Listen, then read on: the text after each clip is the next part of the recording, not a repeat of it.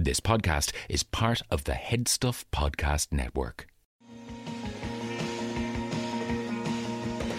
Hello, and welcome to another episode of I Know That Face, the only podcast which honours the often underappreciated by the masses work of character actors. My name's Stephen Porzio. My name's Andrew Carroll. Today we're discussing young art house darling Mia Goth. Um, but we have a special guest in the studio with us for the first time. It's, It's me, a goth. Jinx. we just got goth. yeah, let's get gothic. It's not me, a Goth. She works in the IFI. She runs a great blog called Film Fiend. She went to college with me and Andrew. Yeah, The, the yeah. highlight of her she? life. Yeah. Who is this magical Yeah. person? It's Katie McGrath. Yay! Hello, Katie. Hi, good, Good to, to have be you. here. Good to have you. So we're doing Honored. a thing on this podcast where if we have a guest on, the guest picks what character actor they'd like to talk about. And you picked Mia Goth. I did. For a yeah. second, I was like, "Are we?" Oh my god. I wasn't told about this. I think Stop it's planning idea. this podcast without me, Stephen. I picked Mia Goth because, well, after listening to your other episodes, I panicked afterwards because she's not very funny in Okay. the in her role. Mm, yeah, that- well, she's yeah. not a white old man, and she doesn't have a lot of films under her belt at the moment. So I kind of panicked, but then it's all gonna be fine. Yeah. I think that's what she's makes her cool. exciting Yeah. because it's interesting that she has like a really tight body work Mm. that um looking at it all like this I think she it's it seems like she really selects yeah. her yeah. projects and like handpicks directors she wants to work with um I see like themes that like run through the movies that she's in like I, Yeah. so I think it's very interesting Which is insane for someone so young. that She's they can be that 25. selective. Yeah, yeah, she's like a year age. older Yeah, than I feel really me. bad about myself when I looked at her filmography. she started at modeling when she was like 14, Yeah. then 20, like then changed into um, film, got, then got picked up for Lars von Trier's Nymphomaniac, Nymphomaniac yeah. at Uh, 20 yeah, years old as her first film. Met Shia LaBeouf there, married him, life goals. That's Divorced pretty him much it, later, yeah. obviously, but you know, also life goals.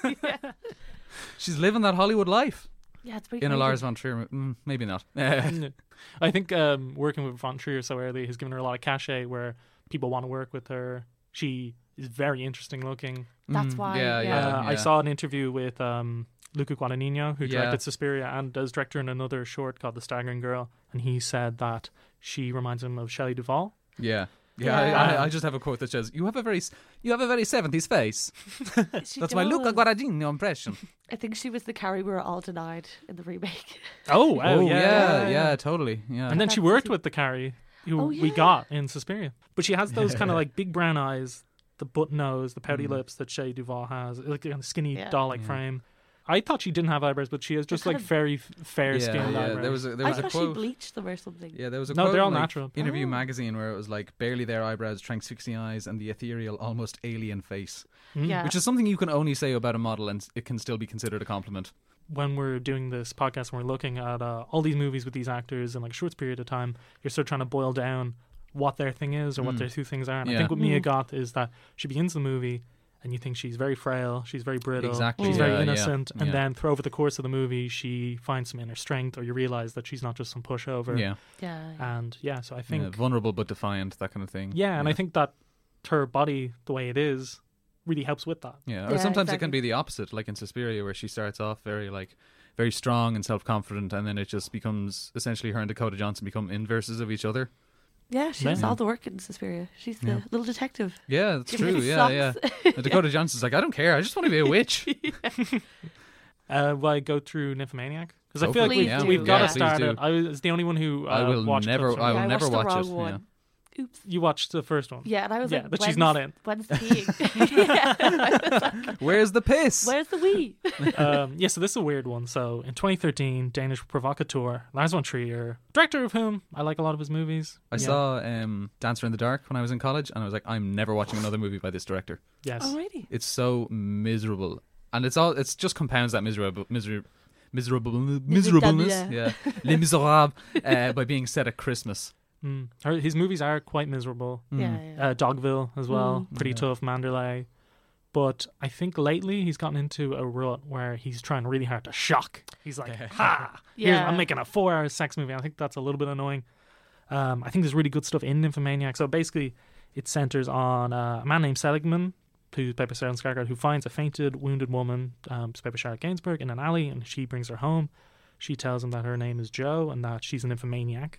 Joe tells her life and sexual experiences with hundreds of men since she was a young teenager, where she's played by Stacey Martin.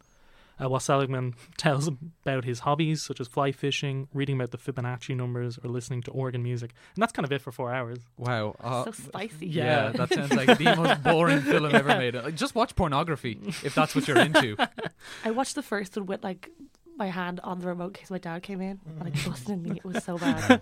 The Uma Thurman scene is quite Yeah. is pretty good. I- I think there's some interesting things in Nymphomaniac over the four parts, but so long, and there's just a point where you get very numb. Like it's not particularly a sexy movie. Mm. It's all about the downfall of sex.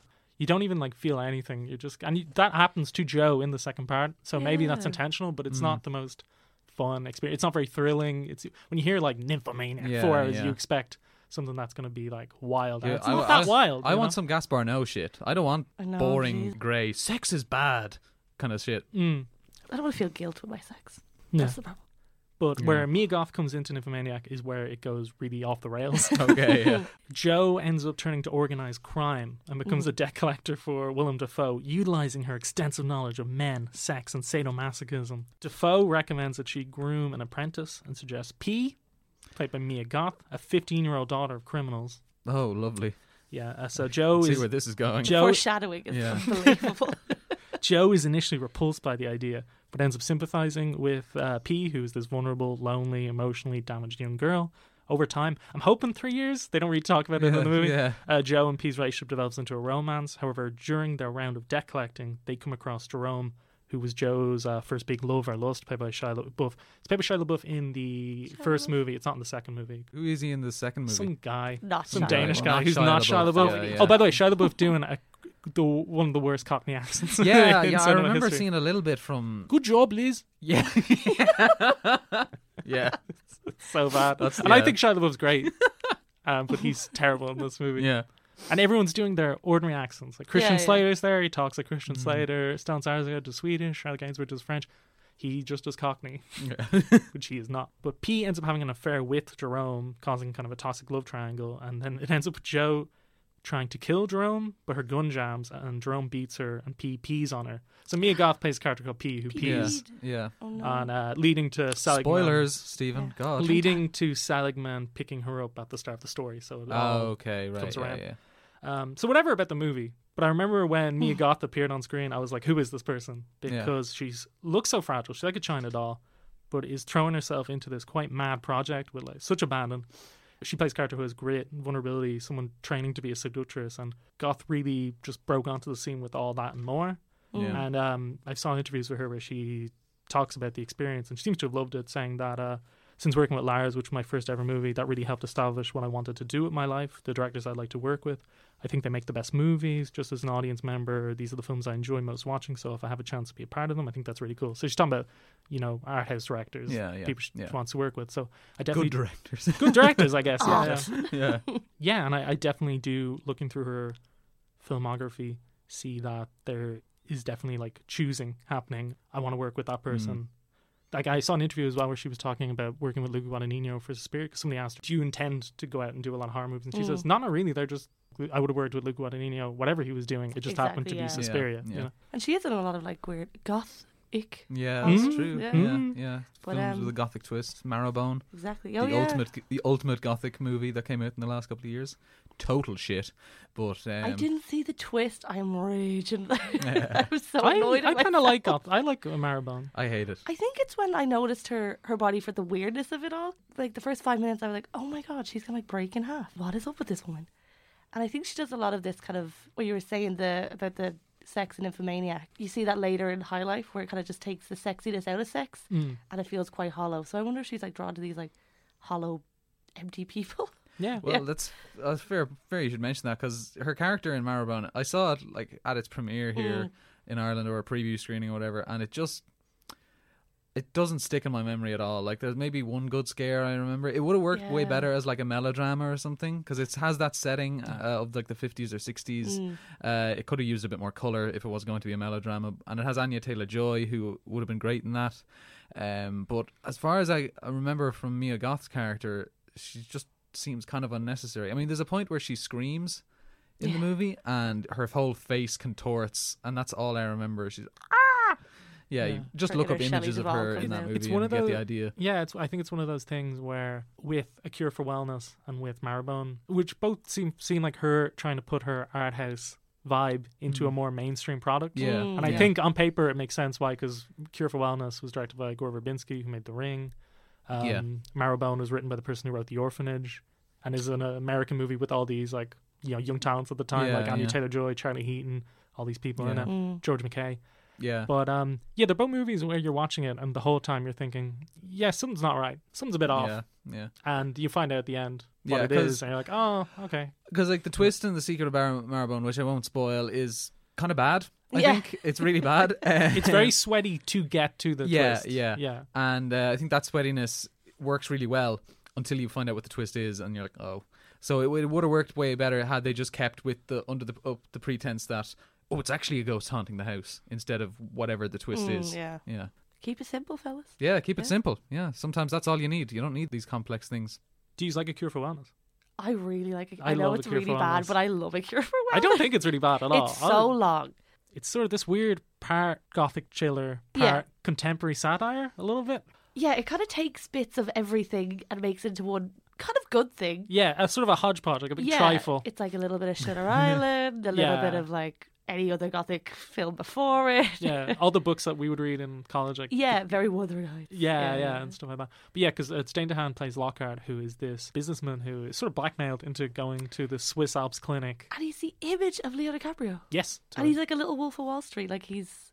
What He's, like, happened to Dane stra- DeHaan? Where's I he gone? I don't know. he was. I think Valerian and It's Cure soft. for Wellness kind of killed his Yeah. career a little. It's soft boy season. Why? Where is he? Yeah. The hell. Like he, Timothy. what does Sha- that mean? you know, just just um, like you know, like uh, just non-threatening boys, like kind of men on the Soft on the boy. cusp of manhood, that kind of thing. You know, sort of like Oh, Robert Pattinson or someone like Yeah. that, uh, who started the whole soft boy wave. Well, you he's know, the like Batman now, cuffed, so- cuffed jeans, plaid shirts, and like a beanie rolled up, that Hmm. kind of thing. You know, Soft boy no more. but um, yeah, so Dane DeHaan shows up at this uh, Swiss Alps clinic, and things are weird. They love water. They love water. Things are weird. There's a lot there's of- a lot of eels. a lot of eels. yeah, yes. hy- hydration. You gotta love water. And there's a creepy Dun, dun. doctor who's played by Jason Isaacs. Oh yeah. Ooh, Uh, hello Yeah. to Jason Isaacs. But Hannah is the this young woman who is in the clinic, who you believe is just a patient. Who yeah, she's a special case because she's so young, which Yeah. is because everyone else is so bloody old. yeah. It's like rich people go away on their holidays. Oh, okay, yeah. yeah. and like the doctor takes like a real good interest in her, and the whole movie you're like something's not right. And Like a daughter. yes, yeah, and Hannah, the whole- it's that brittle thing, it's that uh, very delicate, very innocent. Like you feel like you touch her, she would just fall into Yeah. dust. Did it hurt? Can't remember. Better that way. I saw you before. You a patient here? She's just so much younger than everyone else. Director Volmer says I'm a special case. What about you? You here for the cure? It's always on the cusp of like womanhood, Mia Yeah, Goth, and yeah. it's kind of she always delves into this kind of like abject actressy kind of thing for me, Hmm. where she's, it's always about bodily fluids. And in two of the films that we're going to talk about, she gets her her dreaded period. That is very gothic. I know. that you- yeah, Oh, yeah, it gets a lot. It lets, Yeah. gets a lot more gothic with that thing. But yeah, so it, that really kicks in with the cure for wellness. I think. Yeah, but there's something interesting about Cure for Wellness, which I think elevates it above just being sort of a hodgepodge of all these different elements. Is that thing where she's this person who, when she's a teenager, she isn't like questioning anything. She's never really left the clinic, Yeah, she yeah. kind of annoys Yeah. me like that. and she's yeah, she's just very like doesn't really um want to rock the boat or anything. And she meets Dane DeHaan. Dane DeHaan sort of convinces her like, no, there's a life out there, you know. And she kind of convinces Dane DeHaan maybe not to be so cold and clinical about everything. That maybe there's a humanity there. And I think that's like a nice arc that kind of underpins this movie, which goes to some really wacky places. Like the third act of A Cure for Wellness is insane. Kind of Marrowbone and A Cure for Wellness, I think both have very similar endings where um, It's all crap. no, no. She does kind of rise up and Yeah. help her brother out But at the end. they're kind of hopeful, but also very disturbing. Where Dane Dan, at the end, he is given the opportunity to go back to like the business world, and Oh, he's like, yeah. "No, I'm going to go off with Mia Goth into the wilderness." My and it's little him riding on a bike, and he looks absolutely insane Yeah. on the bike, and you're not sure if it's a good thing or is he just trading one sort of like Yeah. life for another. To have this realization that like, oh, there's more to life than like screwing people over for money. Mm. He has to like be tortured by Jason Isaac for weeks on end. And then in Marrowbone, it's a similar thing where at the end you basically realize what the twist is, Yeah. and yeah, it's Anya Taylor Joy is kind of like minding George McKay, yeah, yeah, and he's very happy. yeah, Um, but like it's it, he's He like still very- living in a delusion. yeah, Yeah. yeah. And you, you just, you just, well, I wanted to scream at the screen to Anya Taylor Joy, just take that man to a hospital, Yeah. please. Yeah, yeah, yeah. Oh my god. That's her sort of more mainstream movies. But apart from that, pretty much everything seems very, very curated. Yeah, Um, because Yeah. pretty much coming Yeah. coming straight out of Nymphomaniac, she gets Magpie, which is the short movie that Stephen Fingleton directed before he expanded that onto The Survivalist. yeah, yeah. And she, Mia got this in Magpie, and she he like carried her on. So there seems to be a sense like he's a fan. You know, Yeah. he liked working Yeah. with her. Um, yeah, so great Northern Irish character actor Martin McCann, yeah, amazing. who he's in Caliber, Caliber, the recent- Pacific Maze, Maze, yeah, uh, stars the titular survivalist. Yeah. So it's sometime in the future, a very bleak Yeah. one. Mm. Uh, society's broken down, having retreated due to some like Overpop- global chaos, overpopulation, or something like overpopulation, that, run yeah. out of oil. or something. Yeah, into a more natural, kind of brutal way of living. Yeah. People setting up shacks in the forest, gangs of marauders. Shaving the sides of your head, but keeping the ponytail mullet. Exactly. Yeah, I was like, is he? Has he been on Vikings? Because that's a Yeah. very Viking style yeah, yeah. I was, I was looking at it. I was like, is he serious? he doesn't have it in the getting the short, so maybe Uh, maybe you should watch Magpie. yeah, Yeah. yeah. So for seven years, um, the survivalist has lived alone in his hut in the wilderness. He grows vegetables, forages in the woods for food and supplies, and sets traps for animals as well as humans trying to rob him. Like the film begins with him dragging the corpse of a dead man. yeah. That he's caught in a bear trap. yeah, yeah. It's pretty, It's pretty. pretty. It sets pretty- you into that yeah. world. Tough, Yeah, yeah, yeah, yeah, yeah, yeah. It's like the first fifteen on. minutes before anyone speaks, basically, and it's sort of the real like nitty gritty of survival and the real nitty gritty of everything else while you're trying to survive, like sex or whatever. Yeah. Yeah, Yeah, because he also finds this photo of uh, a female, something pretty innocuous. like it's just a photo of her like at a party, yeah, whatever, and he like holds onto it because he, he's That's definitely from like some random picture he found. the first 70 minutes of this are just totally without dialogue. yeah. Uh, however, that's broken by the arrival of Catherine, uh, who's Olwen Fouéré. Is that how you pronounce her name? Sure. yeah, Yeah, yeah. The uh, fantastic Irish actress. Yeah. Somebody we could do on the show. Yeah, she's totally, popping up in so much stuff. She was in Mandy recently. yeah. Um, yeah, she has a daughter called Mil- Milia. Melia, yeah, yeah, yeah. yeah. Um, silent J, like yogging. the two are looking for somewhere safe to stay. However, this uh, the survivalist rebuffs their offers of jewelry and pumpkin seeds. Why would he want that though? Like, Yeah, really, I was yeah. like, that's Pumpkin so dumb. seeds, It's like, yeah. Oh, I love he need I love to pumpkin? eat pumpkins. yeah. it's the worst thing. Yeah. the worst soup, the worst pie, the worst Yeah, yeah. everything. Yeah. Only good for decoration. Yeah. uh, letting them he lets them stay for a meal and uh catherine ensures their place by offering media sexually to him Yeah. a very disturbing scene not just because of how grim it is but how everyone involved accepts it Yeah. Yeah. Yeah. like it's the normal thing to do mia the survivalist Yeah. they're just like like I have a girl. "Oh." um, so they stick around and have this uneasy alliance. Um, the survivalist always has a shotgun with him, Yeah. and Catherine starts plotting with me uh, about how they can seize it from him and kill him and take over the farm. However, when the survivalist ends up saving Mia from some drifter, Yeah. leaving the survivalist seriously wounded, Mia starts to question her loyalty. Did you like this as much as I did? Like, this was the first time watching it. First time, ago. yeah. I Yeah. did like it. I Yeah. was kind of on my phone for the first five minutes, and then I was like, I really need Yeah, to focus because yeah. nobody's talking. Yeah. Uh, I watched it on film on f- all four because film four is up there now, and there Oh, was in the beginning of the movie where there was like a 17 minutes of no talking. There was an ad break. it really like Oh Jesus! killed the vibe. It was just like Yeah. Tesco. Yeah.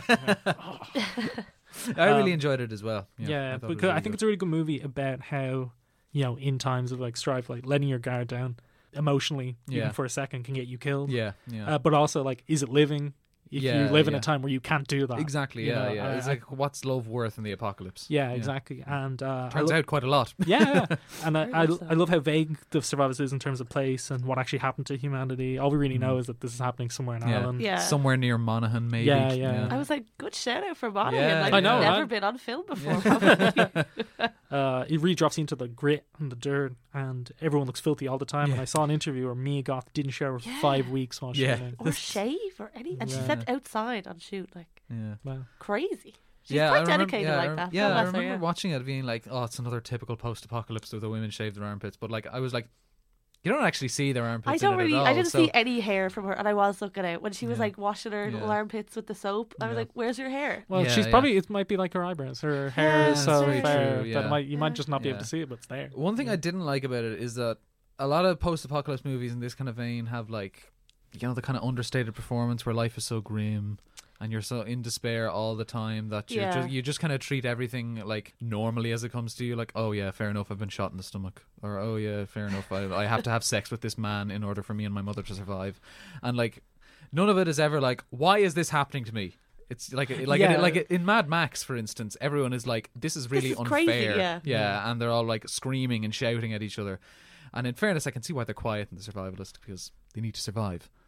But I would uh, at least like a little bit of shouting now and again. Would you have been great. These things have to boil Mm. over at some point. Wouldn't it be great if it could, like, the camera pans in on Martin McCann and he turns to you and is like, "You're probably wondering how I got in this situation." I, God, I think I would frame, have yeah, yeah. Yeah. Uh, My theory on this, Rob, is that I think this is Mia Goth's only leading role, Yeah. and I know the idea is that I agree. Um, That's why I kind of felt bad picking her. I was like, "Oh my god, she's Yeah. actually not in a lot of the films." but that's I good though because we're character, it's character actors, you know? Yeah, Yeah. yeah. Because I know that Martin McCann is technically the lead, but I think The Survivalist is one of those great titles like The Negotiator or like Black yeah. Panther, Yeah, which yeah. can mean another person. Yeah. You know, Spoiler.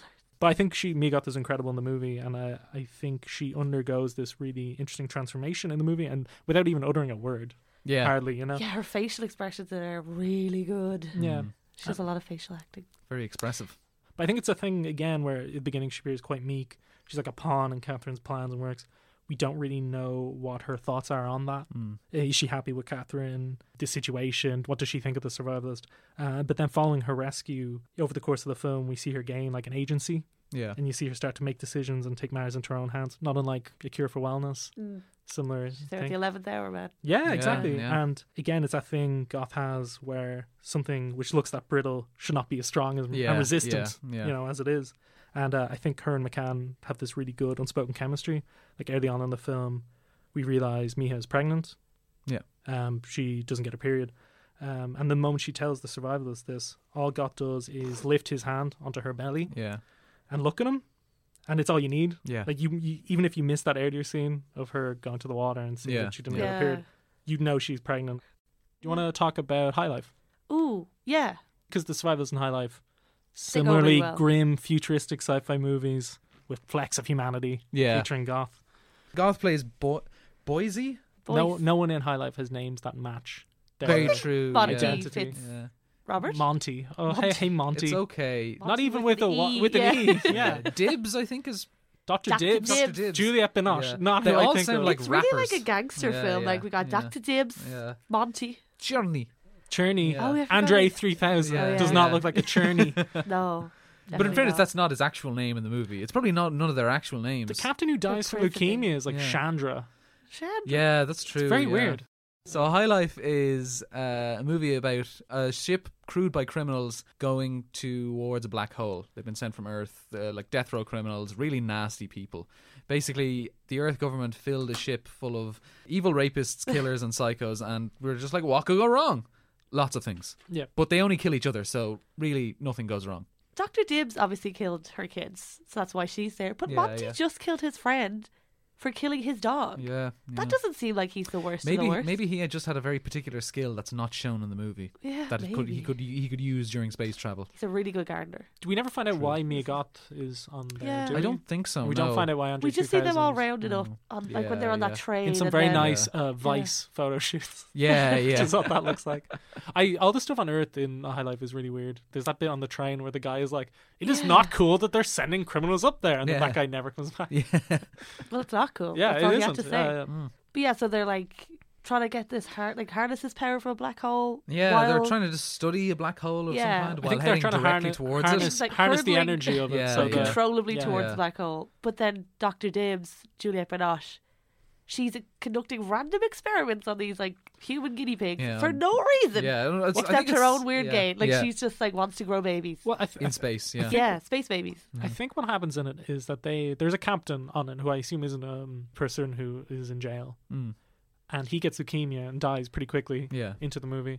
Yeah. And then I guess Doctor Dibbs is the only person who's in control then, yeah. which But she's seems not- silly, Yeah. you But know, she's to have like- done that. Yeah, I don't know. And she isn't interested that much in the black hole. She's more No. interested in can we create a baby in space? Yeah. Because it's quite difficult because of radiation. Yeah, And I imagine that the reason she is trying really hard to make a baby is related to the fact that she killed her family. yeah. So yeah. maybe it's like trying to atone for that or something. Yeah. But she's acting in very bad ways. yeah. yeah. Um, Mia Goth It's plays not very ethical at all. No. no, totally. no. And Mia Goth plays this very mysterious passenger on the ship called Boyse. We never find out exactly what happened to her, Yeah. as you said.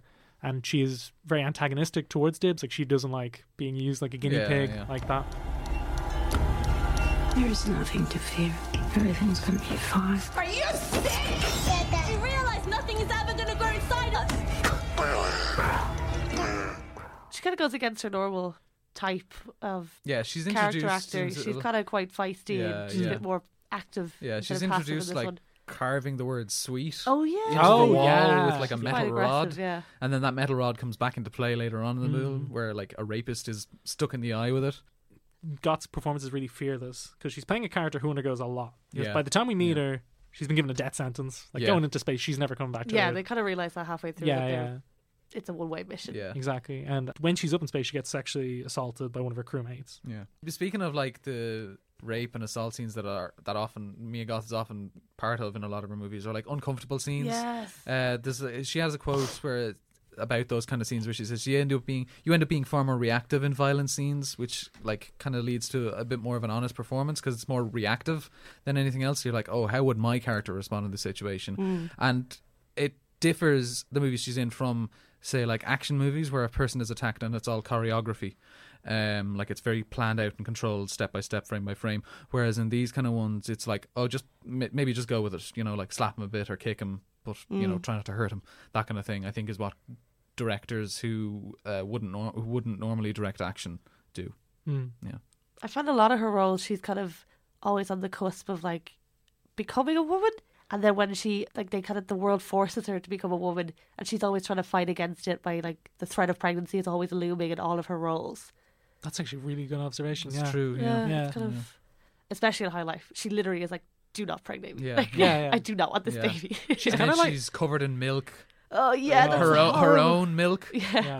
Uh, her own breast milk, and she's just That's just so this dead-eyed, yeah. dead-eyed gaze. yeah, because she gets like forcefully inseminated. yeah, So on top of like having some sort of like postpartum depression, like she, it's just like an invasion of her personal yeah, space. It's yeah. like that on like an ultra level, like Yeah. not even wanting the kid in the first place. yeah. She will do anything to get off the ship at Yeah. that stage, Yes. including Fly into a black hole. fly into Yeah. a black hole. Ah, Spaghettification.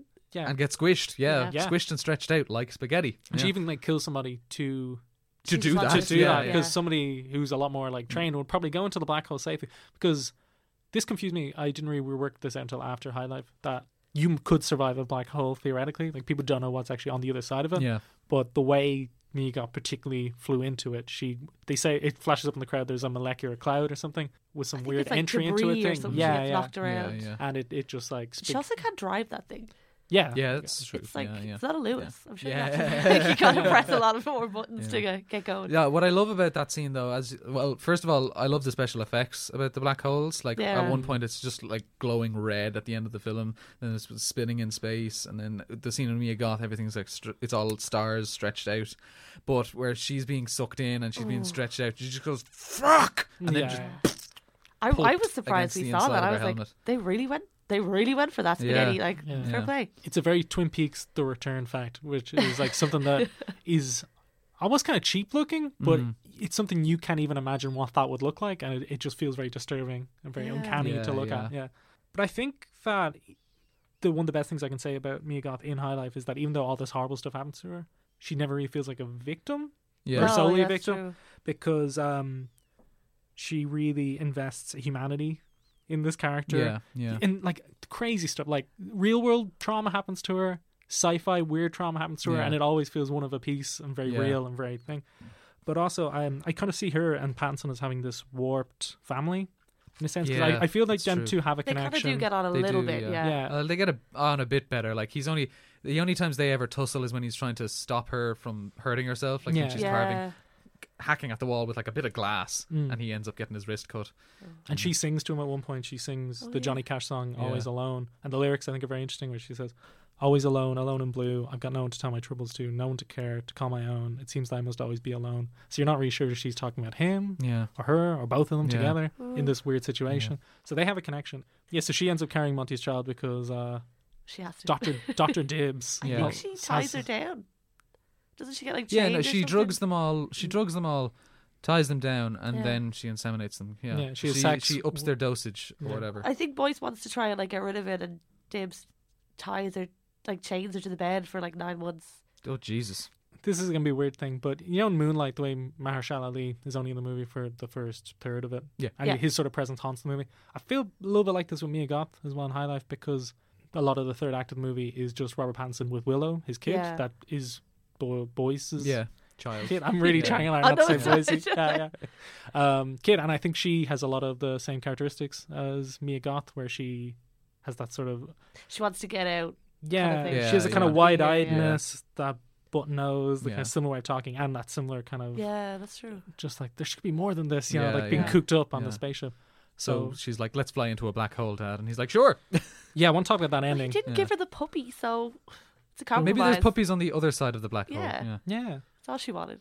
but uh, In yeah, fairness, the, the the ending where she she's just like, "Shall we?" and it just c- fade to white, and it's like, "Oh yes." yeah. Claire Denis talking about this says there was no other ending for me, never. Uh, for me, there's hope in that ending. It's not sad. I thought they were going somewhere, and that somewhere was mysterious, a place no one has ever been before. But it doesn't mean to me that they're dying. When Monty says to his daughter, "Shall we?" To me, it doesn't mean "Shall we die." To me, "Shall we" is what you say when you're about to dance with someone. Oh yeah, that is beautiful, lovely. Claire Yeah, Denis is a yeah, smart person. yeah. Uh, Bye bye, guys. no, the last thing we got to talk about is Suspiria. Yeah, so yeah, in Suspiria, Mia Goth plays Sarah, who's like an upper class English dance student at the Markos Dance Academy in Berlin, 1977.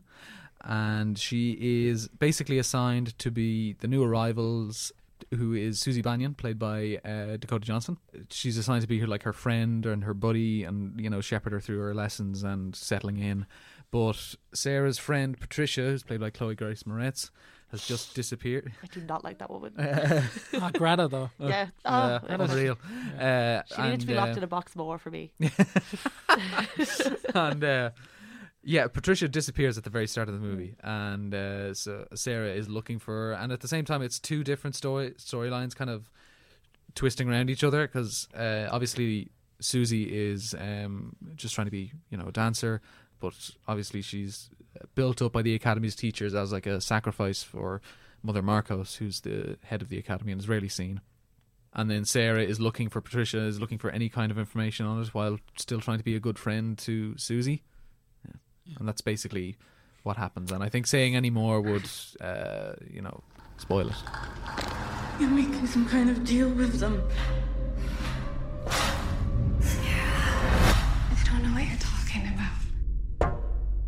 Can I ask you a question about Suspiria? 'Cause I, lo- I love the remake. I think it's great. Yeah. Uh, I think I even might prefer it to the Dario Argento movie. Oh. Just because I think it- Anyone that Yeah. doesn't is a fool. yeah, I just I just don't have time for them.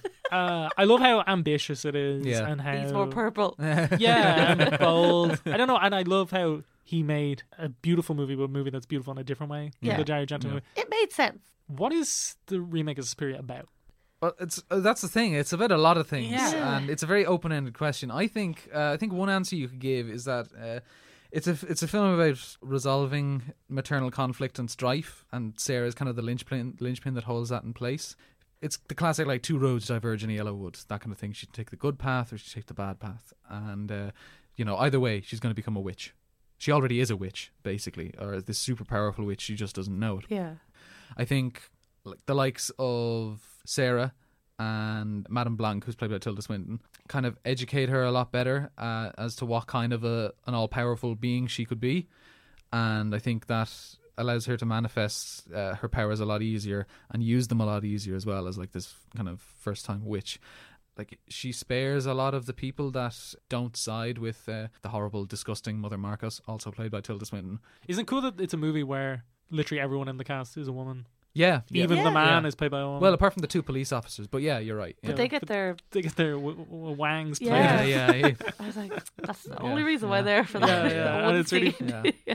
But yeah, I do love. I do love the remake. Yeah. I guess it's not really. a re- It's a cover, as they Reimagined. say. yeah, Yeah, He yeah. calls a it. homage. Luca Guadagnino called it a homage, and I think that fits Yeah. probably the best. Yeah, Because I think it fleshes out the original one.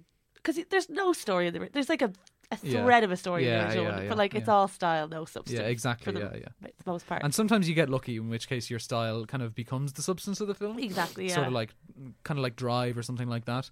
But I think in Suspiria, it's kind of like, oh, I'm just watching this f- to be deafened and blinded, Yeah. essentially, Yeah. by color and by Goblin score. Argento I'm has not- the wheel. Yeah, exactly. Yeah, I'm ready yeah, to crash. Yeah, yeah. Because even I was reading, I didn't rewatch the Spirit for this because I'd seen it pretty recently. I was flicking through the Wikipedia, and there was stuff that Wikipedia was telling me that I I'd seen the movie, was really into it, Yeah. and that I didn't know from watching the movie. Like certain reasons why things happened and Yeah. connections I wasn't making. But I think it's just one of those movies which just like the experience of it hits you. Like yeah, yeah. you almost get into one of those trances that Dakota Johnson does when she starts dancing Yeah, at that's Extra or Mia that's- Goth as well. yeah. The bit where she breaks her leg, like that is Oof. so good. Yeah, Mm. it's so good. And here's something I didn't notice because um, Dakota Johnson and Mia Goth are basically playing.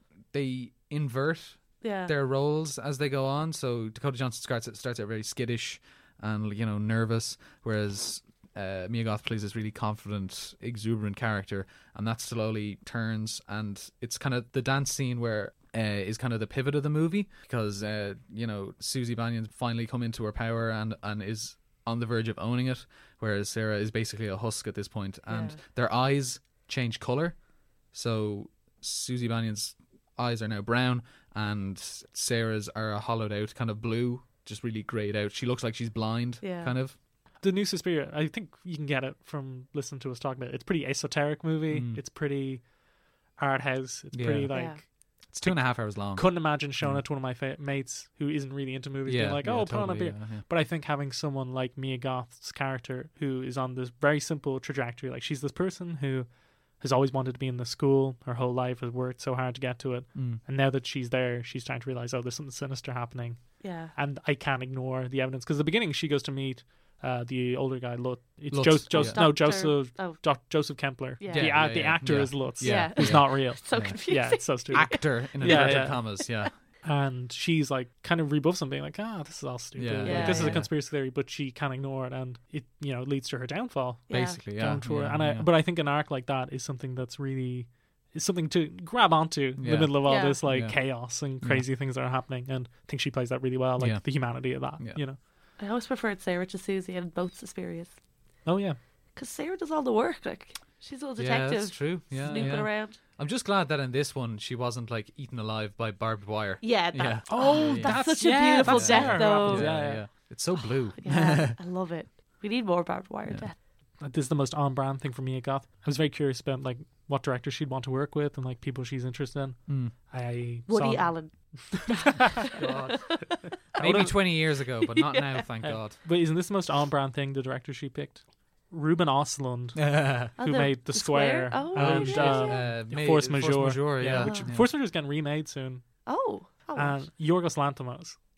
oh you're like- lovely. Oh, yeah. You're like, was Mia Goth wasn't in The Favorite or wasn't Yeah, in yeah. The Lobster? could Yeah. You know? Yeah. Oh, she definitely could have been in the lobster. That Yeah, like Yeah, Easily, s- yeah. somewhere in the background. the end of the fucking world. She could have easily just replaced um, Lea Seydoux. Léa Seydoux. Yeah, yeah. Oh yeah. yeah, the She's in a worst really bad Bond Bond girl. movie. Yeah, Yeah. yeah, yeah, and she's going to be in the new one as Oh, well. I she's think, really yeah. good in she Oh, she's good in Ghost Protocol though. Um, is She there ki- any, doesn't she kill Lawyer Sawyer from Lost in that? she does kill someone. Lawyer from Sauce.